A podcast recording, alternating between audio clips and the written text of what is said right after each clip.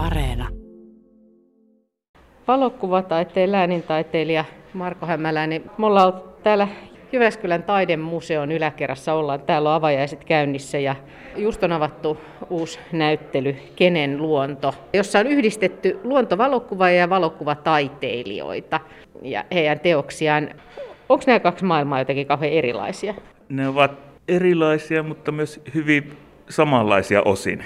Mä oon pitkään nähnyt näiden kahden välillä sellaisen niin kuin samansuuntaiset polut, mutta ne menee vähän etäällä toisistaan. Ja jotenkin myös valitettavan sillä niin kuin, miten se sanoisi, teennäisen kaukana toisistaan, että me voidaan molemmat molemmat puolet oppia toistamme aika paljon. Että mä oon niin kuin tullut tuolta taiteen traditiosta, mutta mä oon seurannut nuoresta pojasta asti luontokuvaa ja, ja voi sanoa, että useat suomalaiset luontokuvaajat on mun semmoisia esikuvia ja idoleja ollut. Ja, että niin, on miettinyt matkan varrella tosi paljon sitä, että, että me voitaisiin antaa toisillemme luontokuvaajat luonnon tuntemusta ja, ja sitä sellaista niin kuin perääntomatonta työskentelyä luonnossa. Ja sitten taas taiteilijalla voi olla sitten tällaista niin kuin luovempaa ajattelua joissain jutuissa ja, ja semmoinen keskustelu ja niiden polkujen läheneminen olisi niin kuin suuri tavoite. Minkä takia luontokuvat on tärkeitä sun mielestä? Tai minkälaiset luontokuvat, jos sanot jotain esimerkkejä, mitkä on sulle esimerkiksi ollut vaikuttavia kuvaajia tai kuvia? No totta kai Hannu Hautalaa ei voi ohittaa, siis ne on lapsuuden ikonikuvia, että niin mun isäni liimas mun sängyn yläpuolelle Hannu Hautalan kotkakuva ja ehkä ujutti mulle alitajuntaa siinä vaiheessa jotain. Mutta tota, niin, sitten myöhemmin niin, tota, niin, kyllä siellä on vilahdellut tuttuja nimiä, tietenkin Mika Honkalinna, Markus Varesvuo, Juha Suompää, tällaisia, niin, että, niin ehkä, ehkä sillä pikkasen sellaisia tyyppejä, jotka menee siinä rajalla. Ja, ja oikeastaan niin kuin mulle kiinnostavia asiat tapahtuu, niin kuin sanotaan taiteen ja luontokuvauksen siinä rajavyöhykkeellä. Tämän näyttelyn yhtenä ideana on, on puhua luonnon puolesta. Voiko luontokuvalla vaikuttaa? Voiko se muuttaa maailmaa? No esimerkiksi tämän päivän jälkeen ajattelen kyllä hyvin positiivisesti, että voi. Ja me tarvitaan kuvia luonnosta. Me tarvitaan semmoisia voimakkaita kokemuksia ja tunnetiloja, jotta suunta kääntyy. Ja tällaisina aikoina niin, että niin myöskin se, että sieltä löytyy nimenomaan sitä positiivista sanomaa raskaiden isojen teemojen, ilmastonmuutoksen ja muiden teemojen että niin lisäksi niin me voidaan löytää sieltä niitä voimavaroja edelleen. Ja, että kyllä suuntaa pystytään pikkuhiljaa kääntämään. Se on, se on hidasta, mutta kuvilla voidaan vaikuttaa niin me istutaan täällä museon takahuoneessa ja, ja molemmilla on maskit päällä ja tämmöisenä koronakevänä sen erityisesti huomaa tuon puolen, että, että luonto on myös niin kuin valtava ilo kaiken tämän huolen, huolen lisäksi. Kyllä se on siis. Itse asiassa tänä aamuna varhain heräsi, että niin ensimmäinen mustarastas oli tullut Muurameen aika pitkän oikean talven jälkeen tänä vuonna. Ja niin huomasin, että kuinka hieno fiilis se on, kun niin menee aamulla hakemaan lehteä ja kuulee mustarastaan laulun niin tota, se semmoinen, niin kuin, että luonnossa ihmisellä on hyvä olla. Et se, mä oon murehtia ja murehdin todella paljon, mutta mä huomaan, että mä murehdin vähemmän, kun mä menen metsään tai suolle tai tunturiin.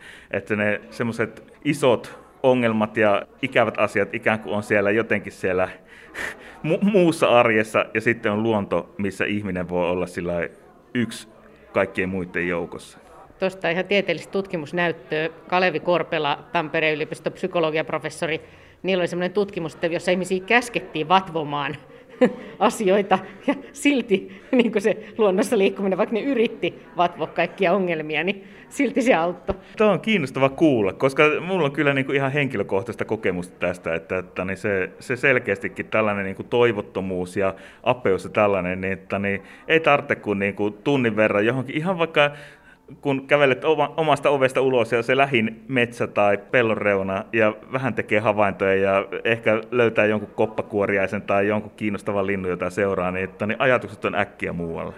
No, sä oot nähnyt paljon hienoja luontovalokuvia tämän näyttelyn tiimoilta. Tässä on monia esille ja, ja tietenkään kaikki ei tähän mahtunut, mutta nyt tällä hetkellä niin sano jotain esimerkkejä, mitkä sua on koskettanut näistä. Täytyy sanoa, että Ritva Kovalainen on iso nimi mulle tuossa jatkoksi niihin, joita äsken luettelin sellaisia esikuvamaisia ihmisiä, niin Ritvan metsäduunit on aina oikeastaan koskettanut paljon, mutta täällä lyhyt elokuva Virtaava metsä, niin se menee luihin ja ytimiin mulle, ja että, niin semmoinen, se on hyvin voimakas kokemus. Mutta sitten on niin kuin nuoremmalla puolella esimerkiksi no-, Norma ja Toke on tehnyt erittäin oivaltavan ja kauniin teoksen sinilevästä. Maalauksellinen kaunis duuni, jonka takana on iso luonnonsuojelullinen eetos. Ja tota, mun mielestä silloin ollaan jotenkin taiteessa niin kuin aika pitkällä, kun niin onnistutaan niin kuin tekemään visuaalisia kiinnostavia asioita ja siellä takana on kuitenkin niin kuin isoja sanomia myös. Nykyään ihmisillä on kännykät ja moni, moni kuvaa, tosi moni luontokuvaus on räjähdysmäisesti lisääntynyt. Onko se sun mielestä hyvä?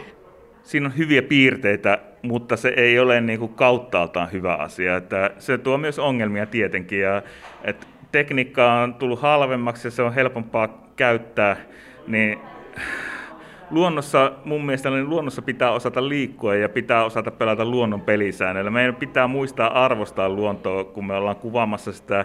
Ja se, että, että ei riitä, että me otetaan Canon tai Nikon haltuun ja lähdetään kuvaamaan käpytikkaa, vaan meidän täytyy niin kuin ymmärtää luonnon lainalaisuuksia ja esimerkiksi sitä, että kuinka herkkiä lajeja voi olla ja että me ei häiritä esimerkiksi niiden pesimistä.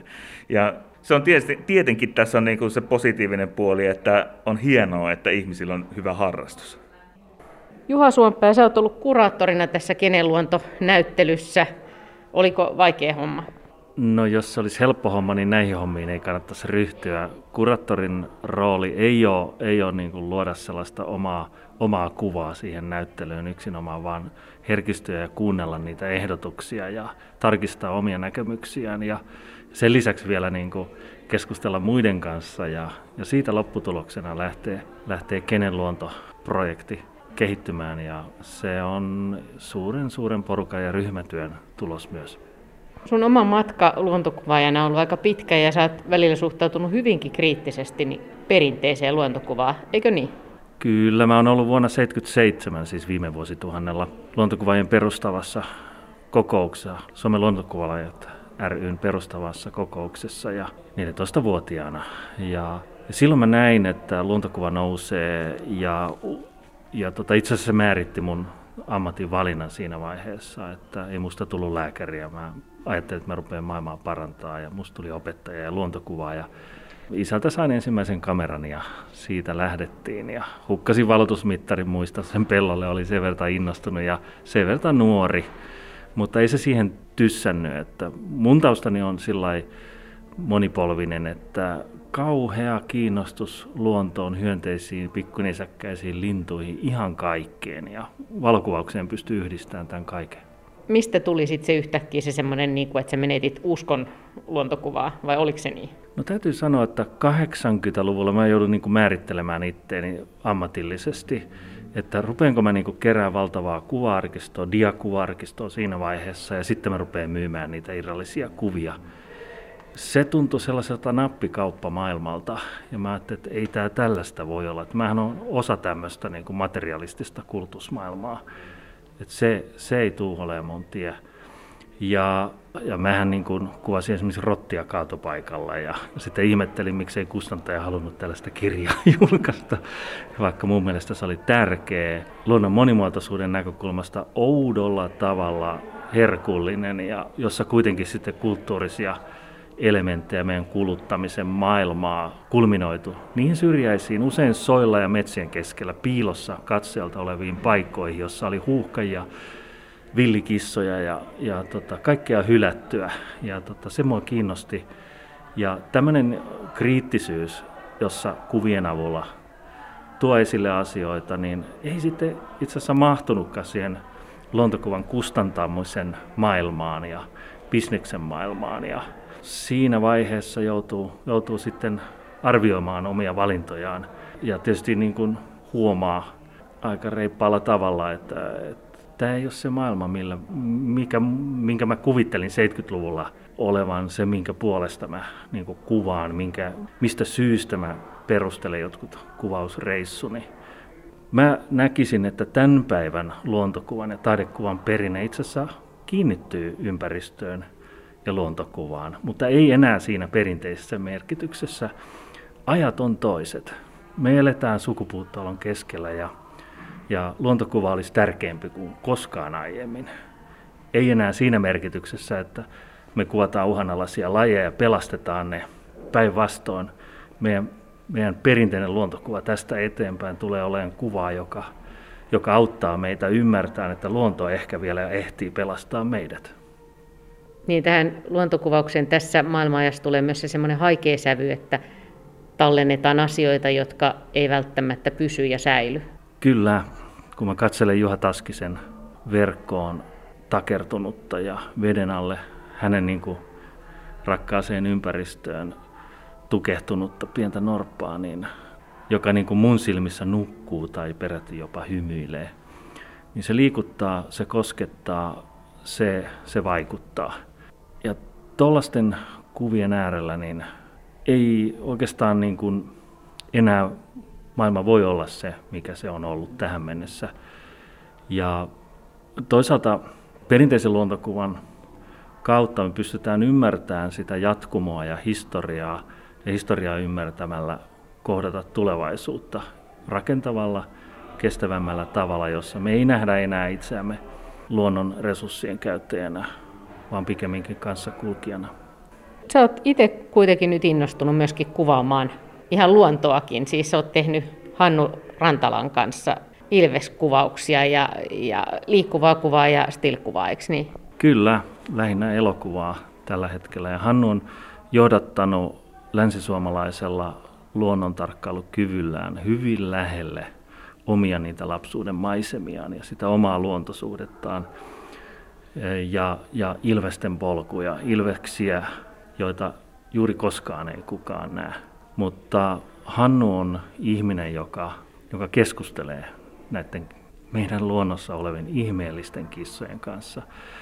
Ja Hannua kuunnellessa niin täytyy uudelleen määrittää omaa suhdettaan luontoon, koska, koska se tapa ei ole pelkästään hänellä se, että, että saa, yritetään saada vuoden luontokuvaa, vaan se prosessi, se kanssakäyminen, se keskustelu ja mitä, mitä esimerkiksi tuoksujen ja äänien avulla voi tehdä tähän aikaan vuodesta varsinkin, kun niillä kissoilla on kiima-aika.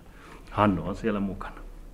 Mutta toihan on aika hauska piirre myöskin luontokuvaamisessa se, että aina on uutta, aina voi, niin kuin, että se aina yllättää.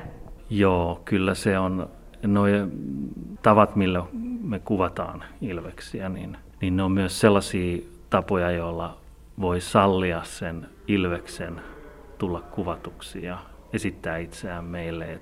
Niitä välineitä, millä me kuvataan, niin se on oikeastaan kääntynyt koko kuvio toisinpäin, että ilvekset tekee meistä kuvaa, Hannusta ja musta. Kerro joku, loppu joku hieno hetki. Sä oot nähnyt ilmeisesti niistä riistakameroista niitä ilveksiä. Mä kutsun niitä metsäkameroiksi, koska riistakamera on kauhea termi. Metsäkamerat on sellaisia, joilla pääsee näkemään tilanteita, joita koskaan muuten ei, ei pääsisi. Ja vieläpä niin, että luonto itse valitsee ne hetket. Yksi hienoimmista hetkistä on kissojen ilvesten parissa hetki, jossa, jossa yksi kameroista onnistuu tallentamaan tilanteen, jossa Parta Jooseppi jo edesmennyt valtauros kissa pysähtyy Hannun ikkunan alle, kuuntelee avoimesta ikkunasta Hannun hengitystä, viivähtää hetken ja jatkaa matkaansa.